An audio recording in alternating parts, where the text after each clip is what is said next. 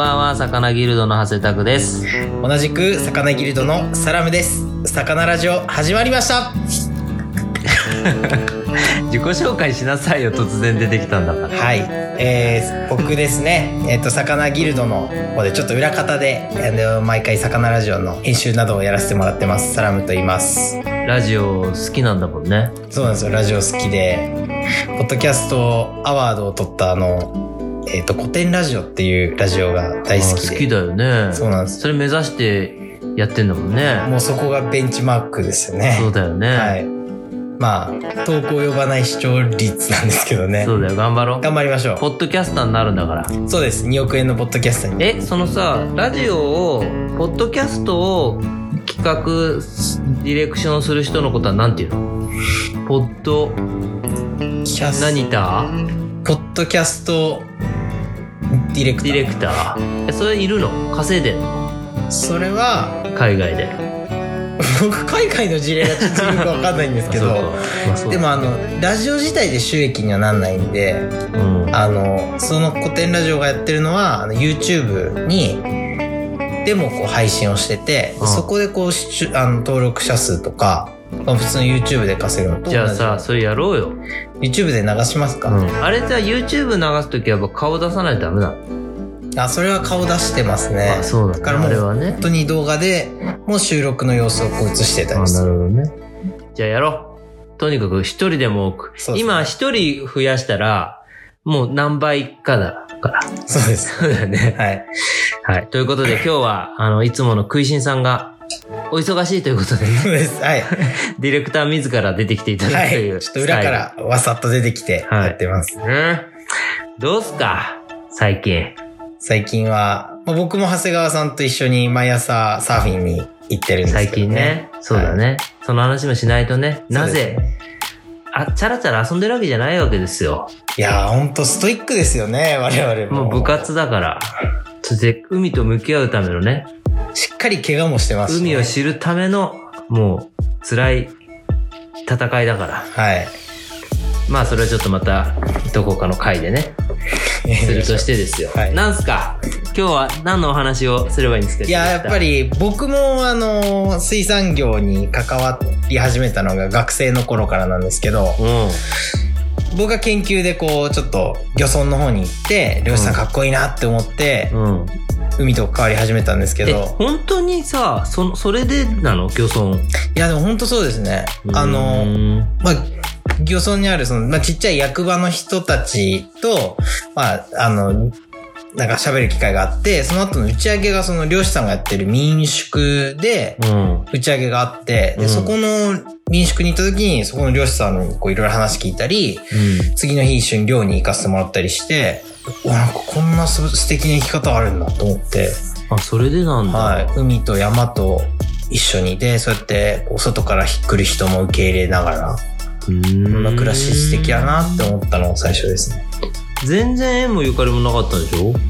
えっと、そうですね。一応僕の出身地が秋田じゃん？あ秋田の小勝町っていうところで、あ。あの、石巻の小勝っていうところの漁師さんのところに行ったので、なんか、たまたまでしょでも。たまたま。名前が被ったのは。そうです。山の子だったんだもんな。そうですね。うーん。もうだって初めて会った時から漁師になりたいんですぐらいのこと言ってたもんね。そうですね。最初めちゃくちゃ憧れてました。今いろいろあって、漁師はまだ早いって。ああ、いつかね。いつかねい。つかひょっとしたらね。まあ漁師っていうか漁村の暮らしみたいなことに何かしたいんでしょ？そうですね。それを守るとか。はい、そうです。持続可能性みたいな。ああ、持続可能性ね。いいじゃないですか。あ、そうなんですよ。で、今、今半分まだ大学院生で、修士論文書かなきゃなんですけど、うん。ね研究もやっぱそのね、持続可能性っていうところで書きたいなと思ってて。え。ね。そうです。いや、論文といえばですよ。私も今大学院生やっててですよ。な、そうですね。論文ってさ、すごくない？書けてますか？いや、あの、まだほら、今研究テーマを決める。発表をこの間、こういう研究をしますっていう発表をしてくださいって急に言われて、はい。わからんと。なんかさ、でもどうなんだろう俺はほら、こうコロナで入学式もなくなっちゃったし、ないわけじゃなく、ガイダンス的なもんが。はい。え、普通こんななの？大学院生って。大学院生は結構、だ大学から、まあ大学院にそのままこう同じ学校で上がる人も多いかったり、外部から来てる人も別にこう、ガイダンスとか特別ないので、え、急にさ、ゼ ゼミに参加してくださいっつって、月に1回ぐらいのやつに参加して、そうですね。なんとなくそれはでもさ、この本を読んでみんなではい。シェアしましょうみたいな感じだったわけですよ。はい。そこからさ、急にさ、はい。あの、研究計画発表はいっ。てなって、はい。でさ、わからんじゃん。はい。だけどさ、みんな他の、あの、同級生、同級生っつってもみんな、俺より人生半分以下ぐらいの子たちがさ、うん。結構ちゃんとしてるわけよ。ああ、体裁も整ってる体裁もだしさ。おもろいのよい。やー、そう、すごいですよね。うん。あれ、すごいよね。それはやっぱり、長谷川さんのいる研究室の教授の力みたいな感じあ、そうなの？いや、でもさ、その、俺、大学院に入ることにした理由はね、あのー今こういうね、フィッシャーマンジャパンとかヤフーとかでいろいろやっている中で、うん。あの、そういう大学の先生との接点が増えてきて、うんうん。それで、すごいじゃない。めっちゃいろいろ知ってるしさ、そうですね。研究を毎年新しいのやったりとかしてさ、お面白いし、うん。なんかこう、なんだけどさ、漁師のとこに一個持ちないわけですよ。そのうん、実際の生活とか。とか、その知識とか、漁師がさ、一生懸命なんか、あの、勘でやったりさ、はい。してることを、もうとっくに当然ね、あの、大学の皆さんはもう脳みそも優秀だしさ、うんうん。分かってるっていうか調べてたりとかしてさ、なんで現場に落ちてないんだろうっていううん、確かに。こと？はい。と、あとやっぱそういう研究をするにあたって、漁師とつながりたいとか、漁師のあの調整役やってくださいよみたいな相談が来て、うんうん。なんかやっぱこう、間に入る人とか、うんもっともあの、大学的なことと漁師の現場を近づけなきゃな、みたいな思いで、じゃあ俺がやるか、みたいなはい。ノリで大学院入ったわけですよ。うん。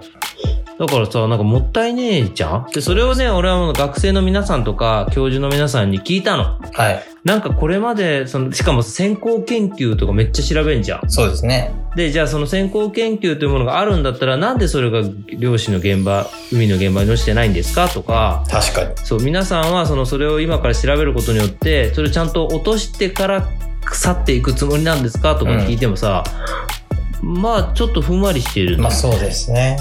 どうなの？それはそういうもんなの？いや、もったいない。もったいないよ。めっちゃ面白いんだから、皆さんがやってること。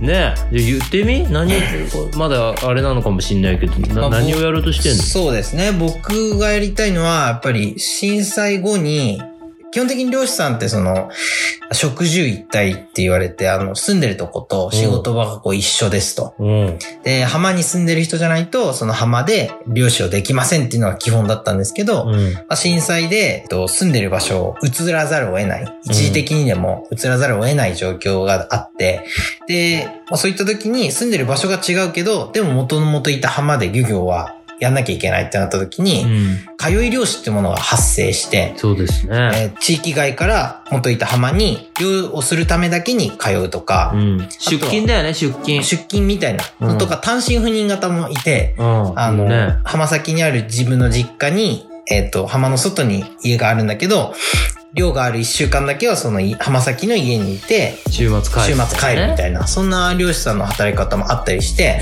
震災後にそれが変わってきたと。うん。うん。で、でも、通い漁師さんってその従来の、えっ、と、食住一体の働き方と違うから結構批判の的になっちゃったりとかはしちゃうと。うん。で、でもやっぱりそういう新しい働き方も認めていかないと、まあ、三陸地域で言うと、新しくい浜先に家建てれないとか土地が買えないっていうものこともあるので、うん。まあこの浜の漁業が持続的になるには、そういった通い漁師さんを認めていかなきゃなんじゃないのっていうふうな考えを僕持ってて、うん。でまあそれでまあ研究では、漁師さん、通い漁師さんも震災後にそういう漁業に、浜の漁業に貢献はしてきたよねと。でも一方で、浜先の人たちがこう紡いできた、あの、浜のコミュニティっていうのもあるから、うんそういう両立はどうしたらいいかなっていうところで研究したいなと。いや、これね、面白いのよ。ね。これを聞いてる皆さんからしたら何のこっちゃってことかもしんないけど、うん。やっぱりその農業漁業が大事にしなきゃいけないと言われてることがそれじゃん。うん。もう超、もう本当にマジでリアルに手の届く範囲のコミュニティを大事にする。で、祭りとかね、うん。食文化とかもそうなんだけど、でもそれってじゃあそこにいないとダメなんでしたっけって話でさ、今まさにコロナもあって、なんか遠隔、ね、インターネットの力とかもつ、遠隔でもいいじゃないみたいな話で今そっちに行こうとしてるけど、うん。やっぱり一次産業はそれダメだよねっていうのがあって、うんで。それは一個はなんかやっぱ、でも俺その聞いたの。で、漁師さん、はい。いいじゃん別にって遠くから通ってもって思ったんだけど、やっぱりそのさ、見張りはい。見張りが大事なんだよね。ね一個実は、浜の人のお仕事として見張るっていうことが大事で、治安がやっぱりこう見張りうん。なんだよ。うん。うん。で、その船がさ、あの天気が悪い時に船が、あの、隣の人の船にぶつかって壊しちゃうとかさ、あとはもうガンガンこう港にぶつかって港壊れちゃうとかっていうのを防ぐために、天気悪い時はやっぱりその、ちょっとよ、避けるとか、場合によっては船引き上げますからね。そうそうそうそう、引き上げたり、まああと遠遠くにやる場合もある、うんうん。ちょっと沖にはい出すとかね、そんであの怒りちゃんと沈めてとかさそういうのがあったりとかするからやっぱこう目の前にいないとダメだみたいな、うん。あとはやっぱ密漁とかね。あ、そうですね。監視っていうところ、そうそうそう。昔々で言ったらさやっぱ国境を守るというか、海外から攻めてくる人とか隣の、まあ、国って言ってもあれだけど国内の話だけど隣の地域から攻めてくる人を見張るみたいな役割もあって結構大事な仕事なんだよね。そうですね。うん、漁漁民というか、浜先に住むそうそうそう、浜先に住むっていうのが大事だから、そういうのがあるから、あちゃんと理解しろと。そうですね。その上で、その話をしないと、分かってねえなって話になっちゃうっていうのをさ、はい納得できて。うん。まあ、ただ、そろそろ俺は、そのね、まあ、セコム的な、はい。浜セコムみたいなものを、はいつまりインターネットとか IT の力でなんとかしようぜっていうことが生まれてもいいんじゃないかなとも思ってて、だからまあむずいよねでもね、でまあそのまさにサラムが研究しているような沿岸地域あの被災地と言われている場所の沿岸地域においては、まあ、そういういろんな事情がさ、うん。もうしょうがねえじゃんみたいな壊れちゃったしとかあと家その建てちゃったし。家建てちゃった人あと危険区域って言われるさ、うん。浜の目の前は住んじゃダメって言われちゃってるとか、あとは地盤沈下とか地形が変わって、もう港に船を置けなくなっちゃったとか、うんまあいろんな理由があるから、うんあの暗黙の了解みたいなので、こうね、ちょっと通い漁師が OK になってんだよね。はい宮城は特に。特例でね。そうそうそう。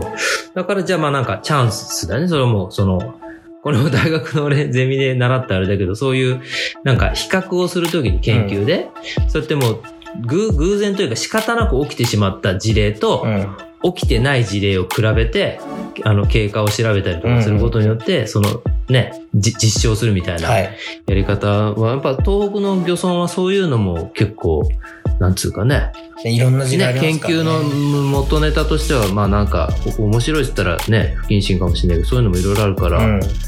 みたいな話はさ、面白いじゃない。面白いですよね。そう。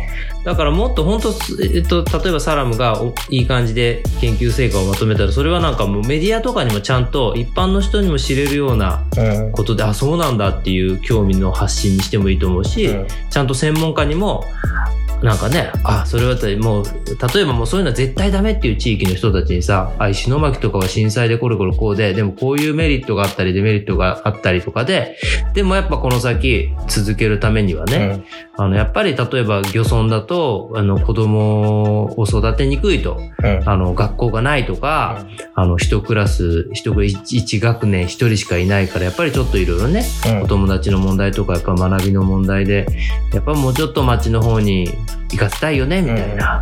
時にバランスとしてさ、そのじゃあ、やっぱり住むのは病院とか、うん学校とかは、えっと、ちょっと町にあった方がいいよね、と。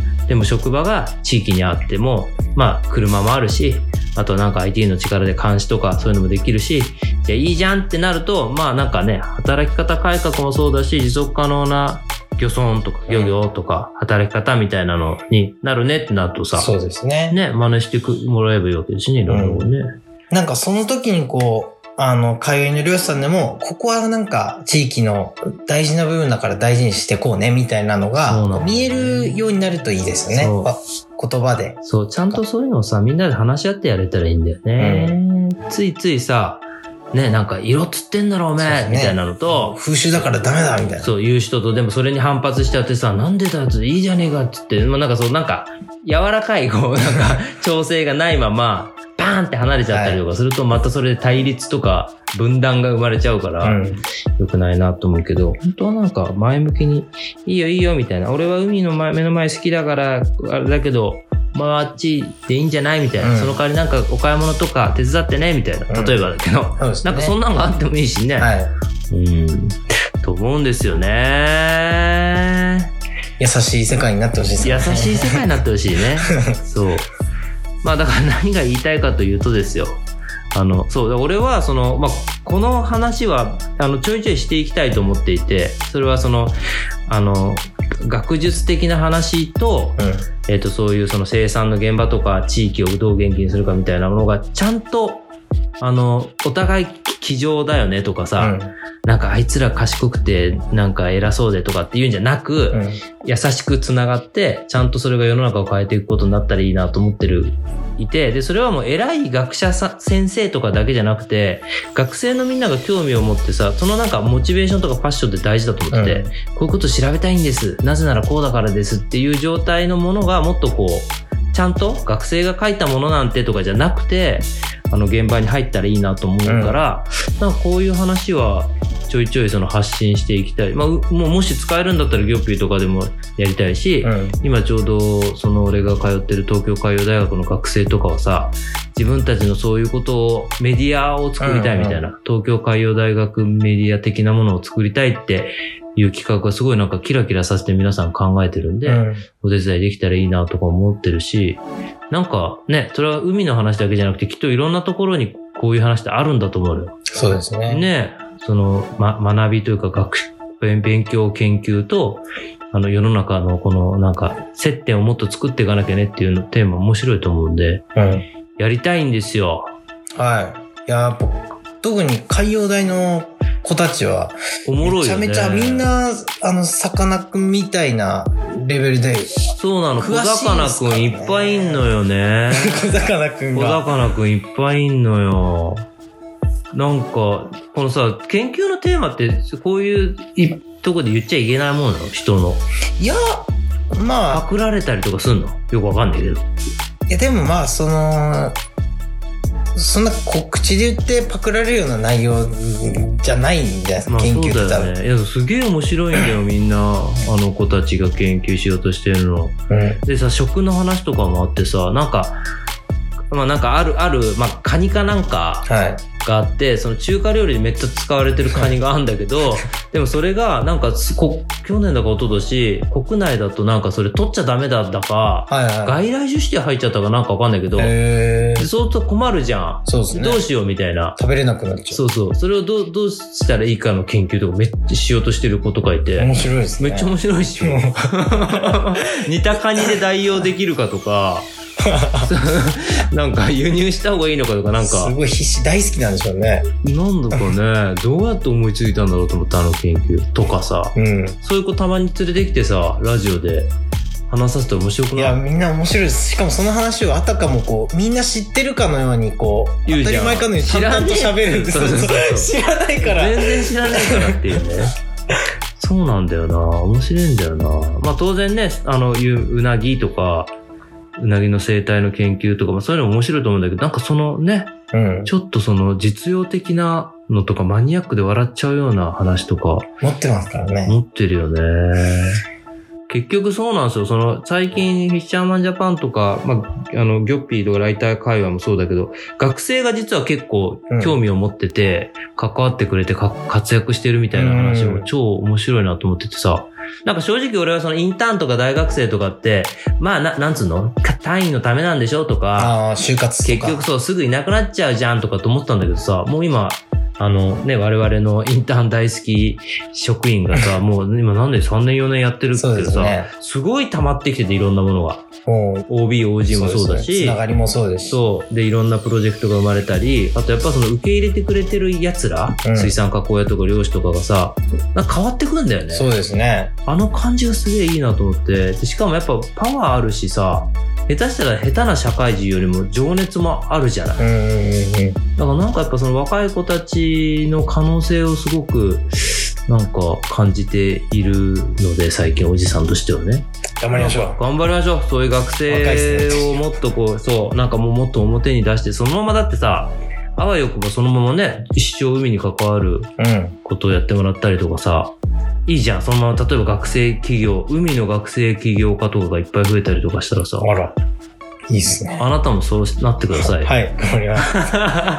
弱っ。そうなんですよ。もうビシバシ、毎晩、長谷川さんに、こう、ケツと、ムチでこうパンパンとケ叩かれて。ツとムチでってなんだよ ケツをね、なんか誤解を生むような。ケツをムチで叩かれるようにしてね、頑張ってます。はい。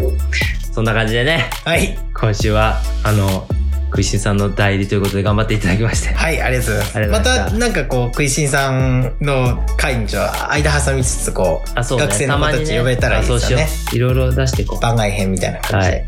ということで、今週ははい。ここまで。ありがとうございました。ありがとうございました。バイバイ。